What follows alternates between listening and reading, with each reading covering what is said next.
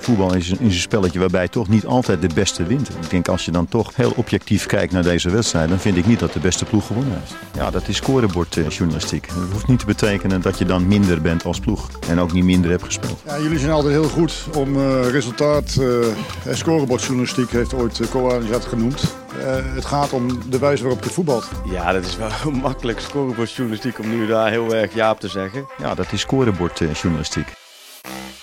Scorebordjournalistiek, de warming-up voor speelronde 31. Bart Vrouws, welkom in de show. Nog drie potjes en dan uh, begint het zwarte gat, hè? Nou, je begint heel negatief. ik denk dat dit wordt het weekend met alle beslissingen misschien wel. Ja, ik heb er wel zin in. Ja, ja, nee, zeker. Daar heb ik zeker zin in. Uh, misschien uh, denk ik wat te pessimistisch over de zomer. Maar uh, ja. laten we nu vasthouden aan hoe lekker het is dat er nog Eredivisie voetbal is. is. Inderdaad, Zo je hebt helemaal gelijk, Bart. Ehm, gaan we terugkomen op onze voorspellingjes. Eentje eigenlijk.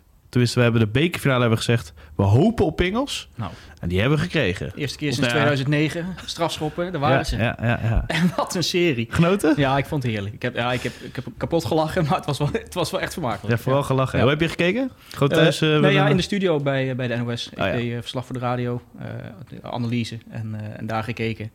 met, met Gertjan Verbeek. En ja, ja, we hebben genoten van die wedstrijd. Hoe reageerde Gertjan Verbeek? Ja, ook, ook verbaasd. Ook verbaasd. Dat, verbaasd. Hoe kan dit? Deze gekkigheid. Maar niet hoe lachen. strafschoppen zo nemen? Nou, we hebben wel een klein beetje in ons vuistje gelachen daar. Ja, snap ik. Dat snap ik. Vooral die uh, strafschop van Alvarez was uh, bijzonder. Koddig, ja. Koddig, ja. ja.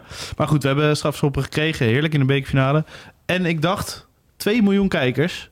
En uh, misschien is het vals spelen als ik ESPN en Fox bij elkaar optel of niet? Dat, dat wil ik nog aan je stellen. Uh, nou, als het dan uiteindelijk op 2 miljoen uitkomt, dan vind ik het geen vals spelen. Dan, nee. dan gun ik jou deze. Want ik wist niet hoe ik het moet inschatten, omdat Fox ESPN uitzendt. Ga je dan eerder naar Fox omdat het eerder is uh, ja. bij je zenders? Of op, op ESPN? Maar volgens mij had Fox net iets meer. Dus de luie zeppers, die zijn daar terechtgekomen. Maar 2 miljoen totaal. Klasse gedaan. Kijk eens nou. even goed bij deze. Mensen weten niet hoe uh, ze hierop zitten te wachten. Maar goed. er kunnen wel beslissingen vallen, uh, deze speelronde. En vooral belangrijk, gaat Cambuur nog een, uh, een sprongetje doen? Een kat in het nauw. Maakt rare sprongen. Het moet wel een hele rare sprong. Dit wekenlang... Er soort... 38 salto's op rij moet het zijn. Houdini, een Houdini act is dit nog, daar zou dit niks bij zijn. Als ze dit nog weten te ontlopen. Nee, dat gaat niet gebeuren. En misschien gaat dit weekend wel uh, het doek vallen voor Cambuur. Het is wel leuk um, wat clubs doen in de winterstop... als je er slecht voor staat, uh, om ja, je proberen te versterken. Uh, en met Groningen en uh, Cambuur zijn twee ploegen die dit weekend kunnen degraderen. Die hebben eigenlijk allebei iets anders gedaan. Allebei hebben ze wel een beetje ingezet op uh, ervaring en wat versterking. Hè. Willems en, uh, en Manu bijvoorbeeld naar Groningen gegaan. En Manu uh, was wel een goeie. Ja, zeker. En Willems heeft ook zijn, zijn ja, best gedaan. bij Cambuur hebben ze ook wat ervaring gehaald met bijvoorbeeld Johnson, Voor, Mahi. als je dan kijkt naar de gemiddelde leeftijd van alle eredivisieploegen... de leeftijd waarmee ze aan een wedstrijd beginnen... dan is het grootste verschil zowel positief als negatief, als zowel jonger als ouder, te vinden bij Groningen en Cambuur. Oh, Groningen is de ploeg die het jongst is geworden ten opzichte van voor de winterstop. Terwijl je zou zeggen, nou, dat, dat kun je doen. Misschien met wat jonge jongens. Uh, ze hebben dus wat ervaring gehaald, maar ook jongens als Blokzeil uh, erin gezet. Die Antman, die is niet, uh, niet heel oud. Daar zijn ze mee, mee gaan spelen. die zijn dus heel veel jonger geworden. Terwijl Cambuur heel veel ouder is geworden. Die zijn bijna twee jaar ouder geworden dankzij die, dankzij die ja, kwaliteitsinjectie klinkt misschien wat gek, maar het zijn wel goede spelers die ze gehaald hebben. Uiteindelijk heeft het niet veel opgeleverd. Allebei niet. Nee, nee maar dan nee. is het, ik, vind, ik vond het wel aardig om daar eens naar te kijken. Van, wat moet je nou doen als je, gaat, uh, ja, als je er zo slecht voor staat in de winterstop? En we hebben nu twee verschillende routes gezien eigenlijk. En allebei is het niet gelukt. Nee. Dan maar... gaat het niet lukken. Moeten de, de, de, huid en de beer, uh, dat soort dingen. Maar... Dus gewoon nog jonger of nog ouder? Wat, wat denk je? Ja. Ik denk echt 30 is inkopen, toch? Ja, dat is toch eigenlijk gewoon de regel? Ja, nou ja, je ziet het nu bij, uh, bij, bij, bij Cambuur dat dat ook niet echt helpt. Ze hebben ook die jongens die ze gehaald hebben, zijn ook redelijk op leeftijd. Ja. En, maar ook dat uh, ja, zet geen zoden aan de dijk, in ieder geval voor Cambuur. En wat bij Cambuur dan het grootste probleem is, is gewoon het scorend vermogen. Ja, want dat, dat is heel bijzonder, toch? Hoe, hoe weinig ze eigenlijk scoren. Ja, je hebt dan de expected goals, de, de kwaliteit van de kansen die ploegen hebben, op basis van dat getal, hè, op basis van expected goals, zouden ze 34 doelpunten hebben mogen verwachten dit jaar. Ze hebben er 21 gemaakt. Oeh. Dat is wel heel, heel bijzonder. En wat zegt dat dan, dat verschil? Uh... Nou, dat ze wel de kansen, uiteindelijk kansen creëren. Alleen ja. dat ze ze simpelweg niet afmaken. En dat, dat blijkt ook wel uit, uh, um, uh, uit de cijfers. Ze hebben van, van alle ploegen, op de hout, houdt die gegevens bij... van de Eredivisie sinds 2010, 2011. Van al die ploegen die in die seizoenen gespeeld hebben... vanaf 2010, 11 tot nu was er slechts één ploeg die nog onzorgvuldiger met de kansen omging dan, uh, dan Cambuur. Dat was Zwolle afgelopen jaar. Uh, die maakte 6,2% oh, van de schoten. Maar dat was ook het verhaal van het seizoen daar. Ja. Hè? Dat ze echt wel goed voetbalden. Maar dat het gewoon niet kwam. Scorend vermogen. Ja. Nou, en dat is bij Cambuur dit seizoen ook. Zwolle vorig jaar 6,2. Cambuur dit seizoen 6,3 procent. Dus het scheelt niet heel veel. Dus Was het voetbal bij Cambuur er wel minder dan PEC, toch? Ja, dat denk ik wel. Uh, en wat opvalt is dat ze ook nog Cambuur na de winterstop nog mindere cijfers hebben eigenlijk dan voor de winterstop. Dus we hebben het net wel gehad over die kwaliteitsinjectie. En, en dat je met Johnson, Björn Johnson bijvoorbeeld een aardige spits hebt gehaald. Alleen ja, minder schoten per wedstrijd. Minder XG per wedstrijd. Ja, het, het houdt niet echt over. En dan is het niet gek dat je gaat degraderen aan het eind van de rit. En een jonge trainer. Denk je dat dat nog een verschil had kunnen maken als je een meer ervaren man had uh, aangesteld? Oeh. Uh, staat wel bekend als een goede trainer. Ja, zeker. Uh, maar, zeker. Ja, ik, ik, durf dat niet te zeggen. Dat, dat, ja, ja. Nee, ik, ik, was toen bij, bij Cambuur Feyenoord en die, die mannen zeiden daar allemaal, die supporters in de rij richting het bier en de braadworst. zeiden ja, George Ulte, dat past echt niet bij deze club eigenlijk. Zo'n zo rauwe, zo rauwe club. Maar toen zei ik van ja, maar paste Arne Slot bij de, de rauwe club Feyenoord in eerste instantie? Dat, dat weet je ook niet. Toch? Nee, nee ja, ik durf dat niet te zeggen of dat, uh, of dat gaat gebeuren. We, we, kunnen het wel zoiets in de gaten houden komende week in Engeland, waar Leeds United Big Sam, Sam Allardyce heeft aangesteld. Uh, ook aardig op leeftijd. Nou, misschien hij is even goed als Guardiola hoor, dat, dat misschien wel beter. Ja, dat is even een uitstapje naar de Premier League. Laten we zien of hij uh, Leeds in de, in de Premier League houdt. Als dat het geval is, dan moeten we daarop terugkomen. En dan kunnen we zeggen dat Ulte het niet had moeten doen. Beetje, beetje onzin natuurlijk. Maar dat is wel zo'n voorbeeld van... ja, dan zet je er een oude krek voor en kijk of hij het dan... We hebben alleen geen tweede dik advocaat, hè? Dus, uh, uh, ja. Nou ja, Leo Beenhakker alweer opbellen, dat is ook zo wat. Hè? Robert Maaskant afstoffen. Ja, die is nog niet zo heel oud. Nee, nee, daarom. Maar die is wel bij, bijna gestopt. Ja. De tegenstander, we, we hebben het over Cambuur uh, Utrecht op de zaterdagavond trouwens. Utrecht, die scoort weer in uitwedstrijden. Ja. Dat was eerst niet het geval. dat is ook goed, hè? Dat is ook het, het rare van voetbal. Vorig jaar uh, maakten ze in 17 uitwedstrijden 19 doelpunten. Dat was echt een tragisch, tragisch aantal. Uh, en, en, dit seizoen hebben ze er al na 15 wedstrijden 31 gemaakt. Dat is nu al een record voor Utrecht in uitwedstrijden. En dan spelen ze nog, nog twee potjes. ook nog dit weekend dus tegen, tegen Cambuur. en als je dan iemand de credits moet geven... dan is het wel Mr. Uitdoelpunt Bas Dost. Die maakte dit seizoen negen doelpunten, waarvan acht in uitwedstrijden. Dus die is heel deel verantwoordelijk voor, die, uh, voor dat... Voor en de Kuip ook nog, de laatste wedstrijd, toch? Uh, ja, ja, ja, ja. mooie goal is dat zeker, trouwens. Zeker, mooi goal. Uh, wat wel grappig is, uh, afgelopen jaar scoorde ze dus maar 19 doelpunten. En toen werd aangekondigd dat Bas Dost zou komen. Toen had ik nog een flauw tweetje van... Nou ja, Bas Dost heeft in zijn laatste eredivisie-seizoen... in zijn eentje meer uitdoelpunten gemaakt dan FC Utrecht afgelopen jaar. Die maakte er in zijn laatste seizoen 20. Dat is een van de twee spelers in de complete historie van de eredivisie... die 20 of meer doelpunten gemaakt heeft, uitdoelpunten gemaakt heeft in één seizoen. Heerenveen was dat nog? Uh, ja, in, in ja. 11-12. Maar dan scoorde die wel 364 keer, toch? In heel dat seizoen. Ja, dat is misschien wat veel, maar hij maakte een heleboel. dat was echt krankzinnig. Ja, dus, ja. En die andere speler die dat gedaan heeft was Koen Dille in het allereerste seizoen van de Eredivisie. Uh, maar om, om, en om nog even aan te geven hoe absurd die cijfers zijn van Dost. Van, ja, je kunt een uitdoelpuntje verwachten. Van alle spelers in de hele historie van de Eredivisie die meer dan 30 doelpunten hebben gemaakt, heeft Bas Dost het hoogste Mayenne aan uitdoelpunten. 62% van zijn goals maakte, maakte hij in uitwedstrijden. En hij maakte de 71 in totaal. 62% ervan, 44 goals. Dat is echt heel veel. Kan, kan, je er iets psychologisch aan, aan, koppelen, denk je, of niet? Ik, ja, ik durf dat niet te zeggen. Je had dat seizoen met Toornstra, dat hij, dat hij ook zo'n soort uitcomplex had. Ja. En, en dit is, dit is ja, Dost scoort in uit, uitwedstrijden. Het is heel gek, alsof je dan inderdaad meer vrijheid voelt, iets meer ruimte misschien wel in sommige gevallen, dat je minder het spel hoeft te maken. Noem maar wat hoor. Ja, bij, een beetje hard op uh, brainstormen. Bij Torstra noemden ze hem Rens, hè, als hij een uitwedstrijd speelde. En als hij thuis speelde, noemden ze hem Jens. wat zou het bij Bas zijn? Ja, dat is een goede vraag. Ba Bassie in thuiswedstrijden en Bas in uitwedstrijden. Ja, Bos. Ik zou Bos, Bos noemen in uitwedstrijden. Ja, ja. Nou, hey. perfect. God. Bo Bos Dost in uitwedstrijden. Wat valt er nog meer op bij deze wedstrijd trouwens? Cambuur Utrecht, waarom moeten we erop uh, inschakelen? Uh, nou ja, wat nog meer op... Ja, ik denk gewoon he, dat, dat, het doek valt. Ik, het, ja. De, de, het, het, ja, de cijfers, we gaan het vaak over cijfers hebben. Uh, laten we nu een keer op de emotie, uh, emotie inspringen. Ja, ja, Als een ploeg degradeert, het levert toch altijd uh, historische beelden op. Kan me de huidige trainer van NEC, Rogier Oh. Meijer, herinneren. Met zijn dochtertje. Ja, op zijn dochtertje op, de, op Dat- het veld. Eh, is nou super zijn- getailleerde shirt van de Graafschap trouwens. Ja. Zo'n gordijn was dat. oh, nee, maar, Maar dat dat zijn, het zijn wel altijd, het zijn wel, het is nooit leuk voor een club, Nee. laat dat vooropgesteld zijn, maar het zijn wel altijd ja, historische en soms mooie beelden. Soms gaat het ook helemaal mis, slaat de vlam in de pan eh, als het onverwacht is. Maar ik denk niet dat dat in, eh, in Leeuwarden gaat gebeuren, waar je eigenlijk al weken, zo niet maanden tegen degradatie aan zit te hikken. Nee, die zijn al vrij cynisch geweest de afgelopen Ja. weken, Oh, denk jij bent er geweest? Ja, precies. En, eh, maar, maar ja, die zijn er inderdaad ja, hebben zich erbij neergelegd. Maar hebben ook zoiets, ja, een nieuw stadion. Straks komt er in 24 volgens mij. We moeten dat seizoen meteen terug via de, via de KKD. Ja. Dan het nieuwe stadion. Niks aan de hand. Dus eh, nou, ze hebben de toekomstplannen al liggen. Zo is het. Dat is mooi. Maar ja, er zijn er wel iets meer clubs die eh, direct willen terugkeren. Dat is erg lastig. Al de- deden twee ploegen het, ja, hè? absoluut. Bijzonder. Dan Excelsior, die hopen in de Eredivisie te blijven. Ehm, tegen Feyenoord, half drie. En dat was 7 mei 2017 natuurlijk de wedstrijd waar het misging voor Feyenoord. Maar we vergeten vooral dat het voor Excelsior heel goed ging. Hè? Want, want zij speelden zich veilig in die Ja. wedstrijd. En daar ging het volgens Excelsior-supporters iets te weinig over in Rotterdam. Kan ik me voorstellen, ja. Nee, Ja. Bijzondere wedstrijd. En het is de eerste keer sinds die wedstrijd dat Feyenoord weer op 7 mei speelt. En uitgerekend weer naar Kralingen. Daar heb ik er een goed gevoel bij eigenlijk. Ik heb er wel een goed gevoel bij, ja. Ja? ja? maar Gaat ik, het ik- gebeuren dit weekend voor Feyenoord? Nee, nee, het gaat niet gebeuren. Nou, dat is een nee. voorspelling, die, die kunnen we volgende week Nee, ja, zeker. Nee, PSV gaat wel gewoon winnen bij Sparta, denk ik. Eh, en, en dan, eh, ja, misschien eh, wordt het wel een gelijkspel of eh, wint Feyenoord wel. Maar eh, nee, ik denk niet dat Excelsior echt, echt wint van Feyenoord, maar ik denk niet dat de beslissing gaat vallen. Ja, nou even om dat neer te zetten.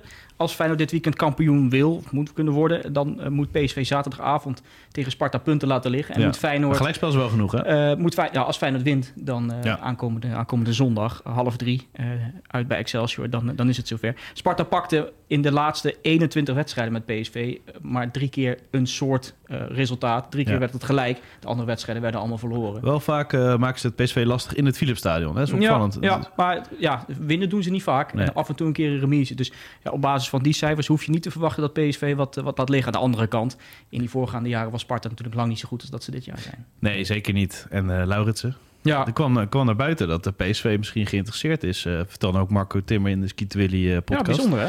Ja, nou ja, misschien toch eh, om de concurrentiestrijd met Luc de Jong eh, aan te gaan en hetzelfde voetbal te willen spelen. Misschien met een kapstok en do- doorvoetballen. Ja, dat, hij wint natuurlijk veel kopduels, daar ja, hebben het over ja, gehad. nou, oh, absoluut.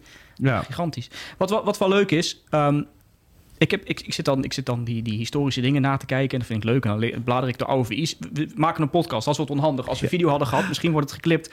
Dan kon je mij voor, eh, Ja, het voor mij zien liggen. een clipje wordt, maar... De- eh, voor mij heb ik het oude, een het oude. VI eh, met alle VI's uit het eerste de, half jaar van 1987. De laatste keer dat een ploeg kampioen werd bij Excelsior. En daar kom ik zo meteen nog verder op terug. Want het wordt weer een soort andere tijden sport dit. eh, was in 87. PSV werd dat jaar kampioen. En ze speelden eh, de, de kampioenswedstrijd tegen Excelsior. Eh, maar een paar dagen van tevoren zei, die, zei de burgemeester van Rotterdam, Bram Peper. Ja, we hebben, Peper, we, hebben een probleem met de politie. We moeten alle, zouden alle verloven in moeten trekken. Ik ga die wedstrijd gewoon niet door laten gaan. En toen zat PSV met een probleem. Ook een heel Oh, de hele wedstrijd niet de door hele, laten de hele wedstrijd Oh, zouden ze ja. niet door laten gaan. Behalve als PSV naar een andere oplossing zocht. Die is er uiteindelijk gekomen. Ze hebben die wedstrijd tegen Excelsior gespeeld in Venlo. dus in de koel is die wedstrijd gespeeld. Lekker voor Excelsior. Ja, nou ja, dat is ook nog een leuk verhaal. We- we gaan- Ik ga nu echt uit de oude doos. hè. Ja, nee, Eh, Hou me, zeker. hou me Ik, maar eens tegen. Die wedstrijd, eh, omdat die in de koel werd gespeeld, konden er meer mensen in. Uiteindelijk werd daardoor, eh, de, de recettes liepen daardoor nog hoger op voor Excelsior, die Oh, een thuiswedstrijd speelde. Dus Excelsior kwam er heel genadig vanaf en kreeg ook nog, ik meen, 20.000 euro, of gulden destijds, omdat ze die wedstrijd ook nog verplaatst hadden. Niet alleen qua speelstad, maar ook nog qua datum. Oh, omdat het beter voor PSV uitkwam. Die gingen op een wereldreis met, met in Azië volgens mij. Lang verhaal kort. Excelsior pakte een heleboel geld. Eh, maar die wedstrijd werd dus wel verplaatst naar Venlo. eh, omdat Bram Peper ook een beetje bang was voor ongein. Nou, dat gebeurde dus ook tijdens die wedstrijd. We hebben het nu vaak over zo- zooi die op het veld wordt gegooid. Ja. Toen kwamen gewoon fans gewoon het veld oprennen. Ook tijdens Ja, de pitch wedstrijd. dat was toch wel eh, jaren 80, jaren 90. Nou, ik heb ja. hier een hele mooie foto voor me waar het al gebeurt. De anekdotes in de, in de VI en de andere kanten van destijds die zijn heerlijk. Nou ja, ja als je ervan houdt. Want spelers als Ruud Gullit en Ronald Koeman werden gewoon compleet gestript. Hun schoenen werden afgepakt, hun shirts werden afgepakt. Die renden half naakt terug naar, terug naar de kleedkamer. Die wedstrijd is twee keer onderbroken. Eh, en uiteindelijk eh, ook niet helemaal uitgespeeld. Eh, maar PSV won wel 3-2. Excelsior was toen al gedegradeerd. PSV werd kampioen. Het is de laatste ploeg die kampioen werd tegen Excelsior. Ook bij Excelsior. Maar die wedstrijd werd in Venlo gespeeld. Maar je denkt niet dat er nog sprake is geweest van eh, een klein extra envelopje richting Excelsior? Met dit Nou, soort wedstrijden hebben- in de jaren 80? Misschien ook wel. Maar die hebben toen wel goud geld verdiend door aan deze wedstrijd. Ja, we zullen deze foto's even delen, denk ik, op, op Twitter. Even Ja, het van, zijn van mooie dit, foto's. eh, Heel en ik mooi. zie wat tussenkopjes. Ik zie eh, Jan Heinsen, Frank Arnissen, Willy van der Kuilen, Pim Doesburg, zat het er? Ja. Ja. Erik Dat- Gerrits, Hans van Breukelen. Hij hadden een mooi elftal PSV. Wat een elftal, Ja, man. ja. Dat is echt krankzinnig. Hey, dit was Andere Tijden Sport. Ik heb voor jou een soort quizvraag. Ja, ik ben ik heb, voor jou, ik heb hier een soort verrassing voor jou. Wie denk jij dat de enige speler is in de Feyenoord-selectie... die dit seizoen alle competitiewedstrijden heeft gespeeld? Oeh, ja. En het moet dan voor mijn gevoel een verrassende naam zijn. Ja, dat is geen leuke quizvraag natuurlijk. Eh, ik denk Huisco. Nee. Oh. Oké. eh, Zal ik het maar gewoon verklappen? Ja, is goed. Anders duurt het wel heel lang. Het is, eh, het is spits Danilo. Danilo. Danilo heeft Oh, alle wedstrijden gespeeld. Ik, en dat zit is in- ik zit natuurlijk in basiskrachten te denken. Ja, nee, ja. ja, ja, Eh, ja. dat is wel grappig, want ik, ik zat er naar te kijken. En ik ben ook een beetje bezig geweest met de kampioenspecial alvast. En dan zit je te kijken naar, ja, wie heeft Feyenoord dan gebruikt en welke spelers. En, en dan gaat het ook een beetje over de opkomst van Jiménez, die het fantastisch doet. En daardoor heeft eigenlijk niemand meer over Danilo. Nee. Komt ook Maar, omdat Danilo acht goals sinds... of zo? Ja, sinds, Ja. ja. acht goals. Die Ja. heeft een hele goede seizoenstart. Ja. Eh, ja, het is ook dit is met, met, met podcast wat ingewikkeld. Ik heb, ik heb een graphicje gemaakt. Die komt misschien ook wel in de kampioenspecial. Daar kan je zien dat Danilo echt heel goed eh, van start ging. Acht goals voor de winterstop.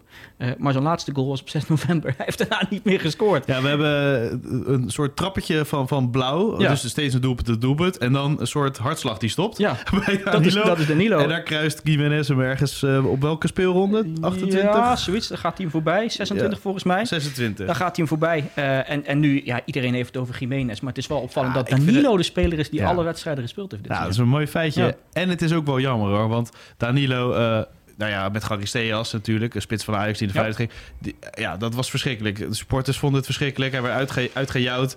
Maar ondertussen zijn Garisteas... Ben wel meer gewend in Griekenland of op andere plekken. Ja. Maar Danilo is ook nooit helemaal eh, warm ontvangen. Het was prima dat hij er was. Want hij transfervrij van Ajax naar Feyenoord. Maar het was vanaf seconde één dat Jiménez een, een filmpje postte...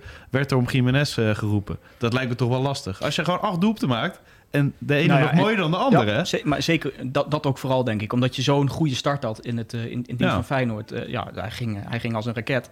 Eh, twee goals in zijn eerste wedstrijd. In de eerste wedstrijd van het seizoen. Nou, daarna inderdaad eh, maakte hij tot aan de winterstop redelijk wat doelpunten. Acht goals in de competitie. Maar ja, daarna scoort hij niet meer. En dan als Jiménez dan aan de lopende band scoort... Dan hij heeft geen eigen liedje.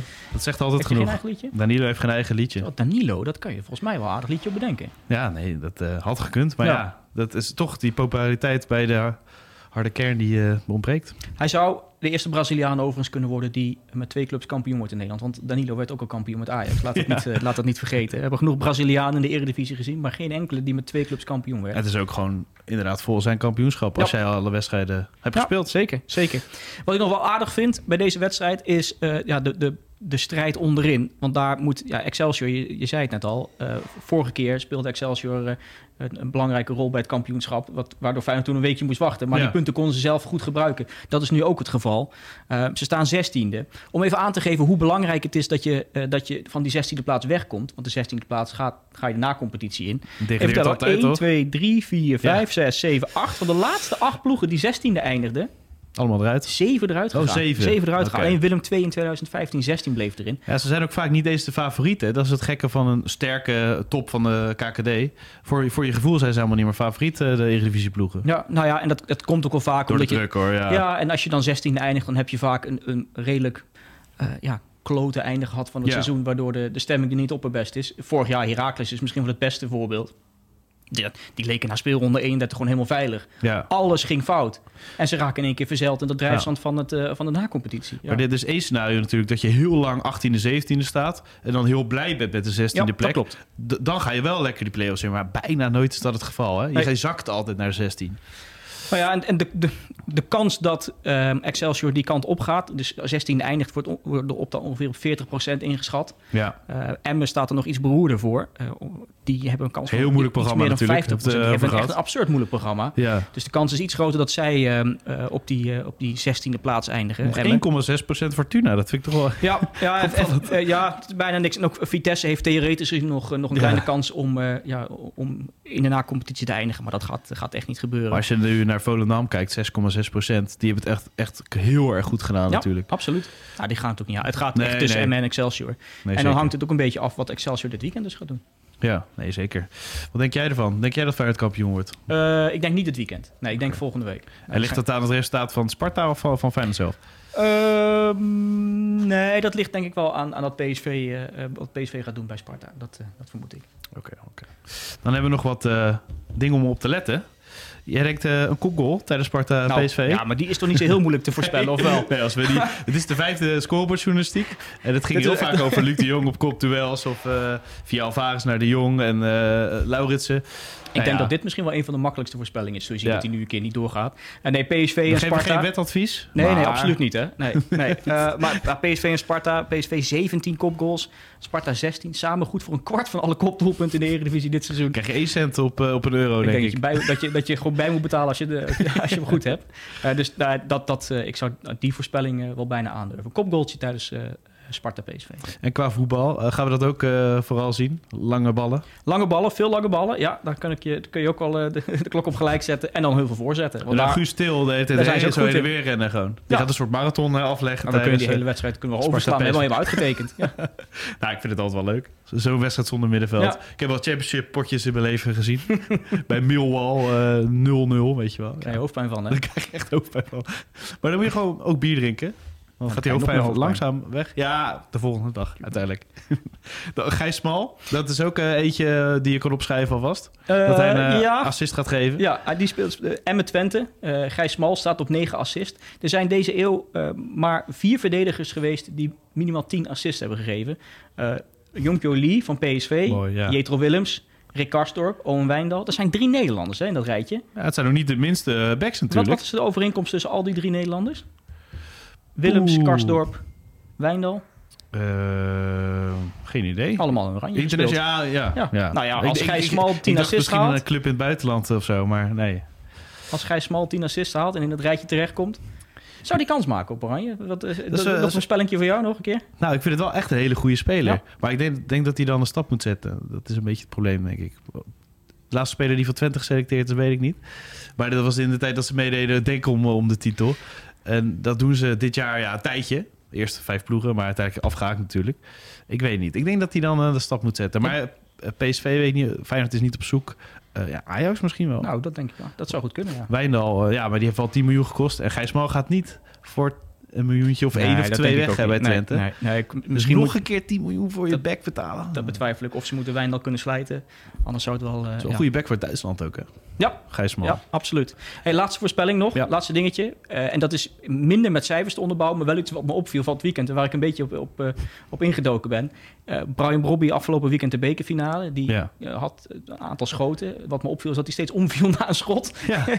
Ook die, die bal die op de paal eindigde. Hij schiet hem met links en hij, hij kukelt er vervolgens om. Ik denk, gebeurt dat nou vaker? Is dat controle? Ja. Nou, dat idee kreeg je wel bijna. Ik heb, ik heb er zitten kijken van zijn laatste tien schoten, kukelde hij zeven keer om. Dat is redelijk veel. Ik zat ook naar een hoogtepuntenbandje van alle goals van Haaland te kijken. Nou, die is veel meer in balans en die valt niet zo snel om. Die schiet ze er gewoon in.